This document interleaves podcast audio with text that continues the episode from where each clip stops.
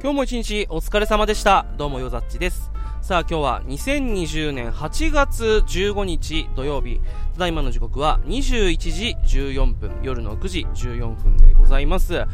はちがつ入ったと思ったらもうはちがつじゅうごにち、折り返しなんで時が経つのはほんと早いですね。確か前回喋ったのははちがつ入ってすぐぐらいだったと思うんですけど、まあだいたいとおかぐらい間が空いたんですかね、まあ、その間にもですよ、まあ感染者、コロナのね、新型コロナの感染者がこう毎日もうずっとこうにけたにけた、時にはまあひゃくにん、さんけた増えてきたりとかして、もうだんだん驚かなくなってきましたね。もともとはちがつついたちからじゅうごにちまでのまあじゅうごにちかん、沖縄県独自のですね緊急事態宣言っていうのをまあ発令してたわけなんですけれども、もうこれもまた延長が決まって、結局まあはちがついっかげつ丸々緊急事態宣言でまあ自粛を要請するということでですね、うーんどうしたもんかなと。本当にもう最初はね、もう沖縄は抑えていて、あの感染拡大をで、まあちょっとまあ安心、まあ、緩んでたことはないとは思うんですけど、まあ、ちょっと安心してたところをにけた、ななじゅうにんはちじゅうにんでこう、うわやばいなって、ひゃくにん出てもどうしようってなったのが、もうこう本当にもうななじゅうはちじゅうにんはコンスタントに毎日発覚してるっていう、発覚してるっていうことはまあ検査をした上で発覚してるっていうことなので、まあ、検査をしてない人もあの、まあ、考えると多分結構な数になってるんだろうなと思うと、もう逆にかからないのが無理なんじゃないかなっていう気持ちになってきますよね。だから本当にもう全く、えー、シャットダウンするにはもう家から一歩も出ないっていう、あのー、ことしかできないんじゃないかなと。でもそれはやっぱ物理的に無理じゃないですか。物理的にというか、まあ、できないことはないけど、やっぱちょっと精神的にきついものはあるしで考えてくると、もう本当に、まあ、極力もうできることはもうほぼほぼやり尽くしてる感はありますけどね。やっぱもう引き続き、まあ、マスクをしてですね、で定期的にまあ手洗い消毒をして、で相手との距離はまあ、にメーター以上、にメーターだったっけ、ソーシャルディスタンス取ったりとか、まあ、人混みの多いところには行かないっていうことしかできないですよね。やっぱ会社とかに行くとこう、まあ、あなたは若いからかかってもそんなに重症化しないだろうけど、まあ、私たちの世代はやっぱ心配だよねっていう、敏感になるみたいな話をしてたんですけど、やっぱ年齢はもちろんこう重症化しやすいしにくいはあると思うけど、やっぱりね、自分の親とかもそういう世代だし、であとはまあ自分だけじゃないじゃないですか、まあ、自分と関わった人がこう、まあそのまあ、リレーじゃないけどさ、こう繋がっていて、結局こう最終的に自分の大切な人だったり、まあ、関わりのある人に影響を及ぼしてしまうっていうことはあると思うので、まあ、引き続きこう意識していくしかないのかなっていうところが、まあ最近の、まあ、ちょっとね、もう本当にウィズコロナなんて言われてますけど、あのー、本当にこういかに 共, 共存というか、まあこれありきの生活に慣れていくかっていうことは本当大事ですよね。まあこんな重い話をした後でこれからの話をするのはすごく心苦しいんですけど、まあこういう、まあ、自粛で、えー、家の中にいることが多かったりとか、まあ、室内にいたりとか、あんまり外に出れないっていう中で、まあ、動画あさりっていうのがめちゃくちゃはかどるわけですよ。でここもう本当にいっしゅうかん経ってないぐらいでドハマりしたのがね、電波組インクに俺今更はハマりまして、今日はこの話をしたいなと思うんですけど、もう電波組インクって知ってる人は知ってるのかな。俺もまあ最初の認識、 シーエムソングで歌ってた秋葉初の秋葉原初の、まあそういうアイドル、オタク向けのアイドルみたいな、そういう印象だったんですけど、あのひょんなことからまあ動画を見るようになりまして、今もうめちゃくちゃハマってるんですよ。あのこの、まあ、ボイスブログ誰がどれだけ聞いてるか分かんないんで、まあ、多分ほとんどの人聞いてないと思うんですけど、まあちょっとね、まああんまりねこう表立って言うのは恥ずかしいんで言えないんですけど、今頃こうハマってまして、まあ、アイドルの楽曲単位でこの曲好きだなっていうのは、まあ、それまでにこうちらほらあるわけですけど、こんなに、えーっと彼女たちが出ている番組見たりとか、なんかインタビューとかの記事を追ってみたりっていうのは、俺モームス、中学校の時にハマったモームス以来かなと思って、すごく今面白いんですけど、あのーまあ、何を話そうかっていうと、もう本当に最初の印象、えー、はまあ秋葉原初の、まあ、オタクむ、オタクなアイドル、まあ、当人たちもオタクだし、まあ、オタクに向けたこうキャラ立ちしたちょっとまあ色物感強い、あのきついアイドルだなと、俺はもう全くそんなに曲も聴いたことないように思ってたわけですよ。だけどこう紐解いていくと、ものすごいこうドラマがある、ドラマチックなアイドルなんですよね。でそれを知った瞬間に、今まで聴いてたこう、まあ、なんとなくあの聴いてたその曲っていう見え方もガラッと変わって、あ、これこういう意味があるのかな、これこういう、えー、人たちに向けて喋ってんのかなとかっていうのがね、すごく見えてきて面白いんですよ。できっかけとなったのがこの、まあ、ダブリューダブリューディー っていう曲があって、まあ、ワールドワイド電波組の、まあまあ、略なんですけど、もともと彼女たちって、あのーまあ、彼女たち自身が、まあ、オタクっていうのもあった上に、もともと何かしらこう過去にいろんな思い、あの挫折を味わってた子たちなんですよね。あのー、例えば、まあ、センター張ってるみりんちゃんっていう、まあ、赤、赤の子がいるんですけど、その子はいじめられて引きこもってて、ゲーセンだけがこう自分の居場所だったみたいな、その中でこう、まあ、アイドルっていう道をこう見出してやってきたわけなんですけど、そういうものをこの曲ではガンガン歌うんですよ、その ダブリューダブリューディー っていう曲では。でもともとこう、なんて言うんだろう、ネガティブな歌詞とか、まあ、そういう思っ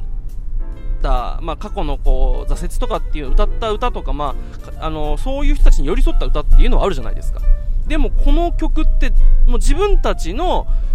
エピソードなんですよ、全部実話を元にした歌詞なんですよ。だから本当にもうドキュメンタリーみたいな感じなんですよね、その、えー、曲自体が。で本人たちも別に好んで晒したわけではなくて、どちらかっていうと、まあいろんなインタビューとかも見て、あのー、知ったんですけど、自分たちもやっぱオタクであるっていうことは隠したいと、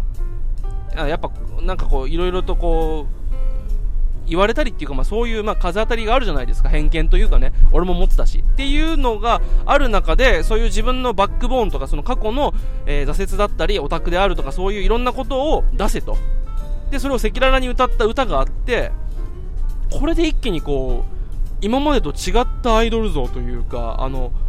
本当にあの可愛い子を集めてく高いパフォーマンスで、あの本当にいわゆる偶像ですよね、アイドルの言葉そのものの、えーまあ、夢を見るようなアイドルですよねっていうもの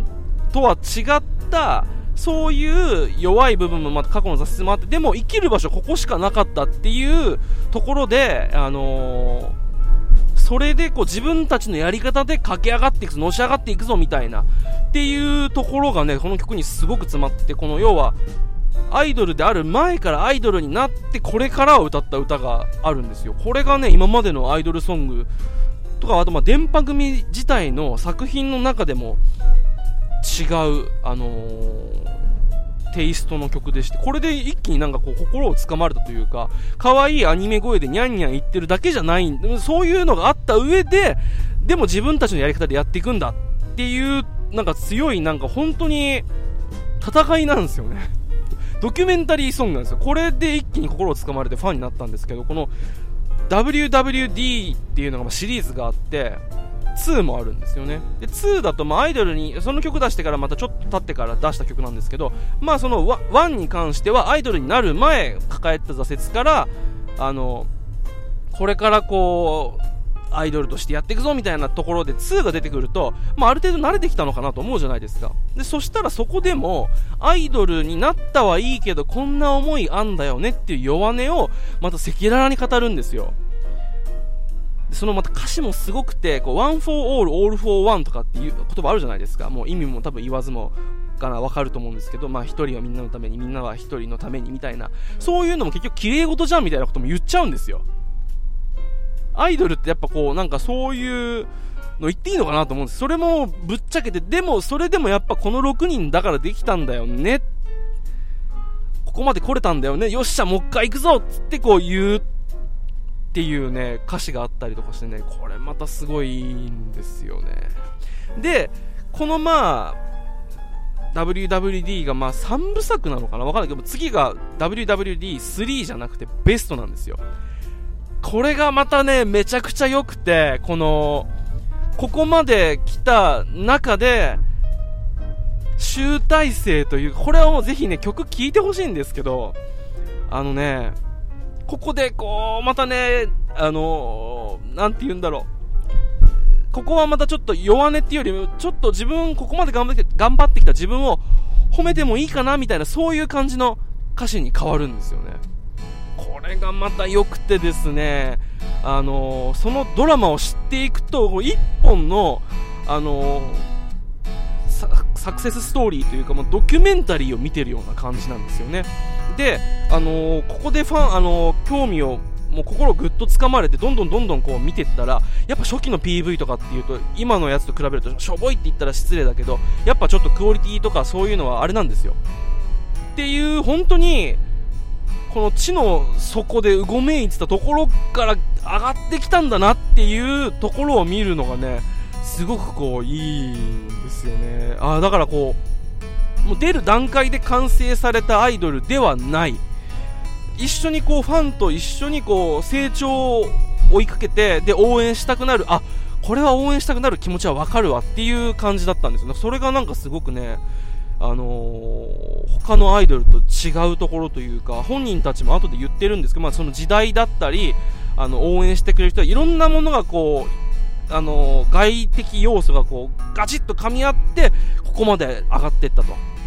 あの特定の事務所とかじゃなくて、こう店舗系、まあ、いわゆるこのライブバーから武道館に立って初めてのまあアイドルだって言われてるらしくて、まあ、確かにそれを成し遂げるだけのいろんな要素が、まあ、もちろん彼女たちだけ の, あの頑張りだけじゃなくて、歌だったりとかさ、あとはそのオタク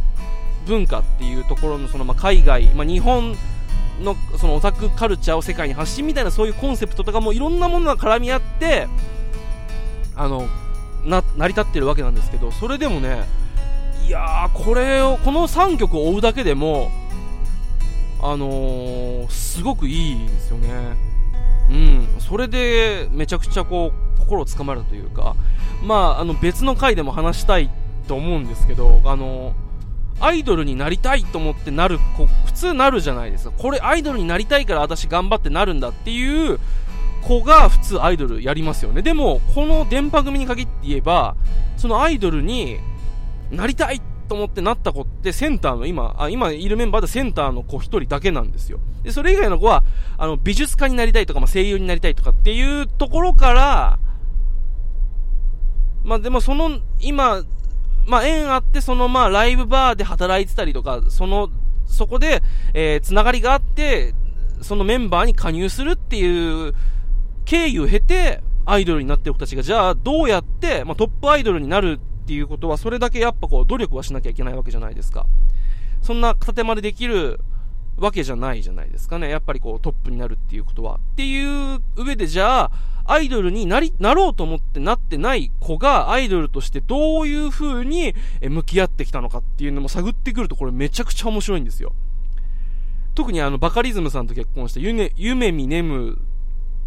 さんっていう人がそれを体現してて、いろいろまたまた卒業してからもまた違うイベントとかで喋ったりしてるのを見てですね、これは賢いな、すごいまた違ったアイドルアイドル像だなと思って、まあもちろん今までいたアイドルの中でもそういう人たちはいたかもしれないけど、それがこう目に見えて、あのこういう風な考えてやってたんだなっていうのが見れる、聞けるっていう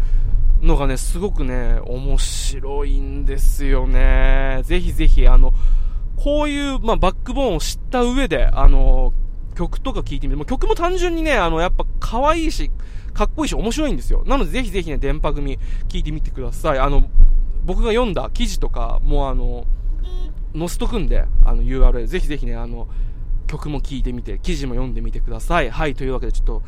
ここ最近ハマってる電波組についての、えー、お話でした。最後までお聞きくださいましてありがとうございました。よざっちでした。それではまた。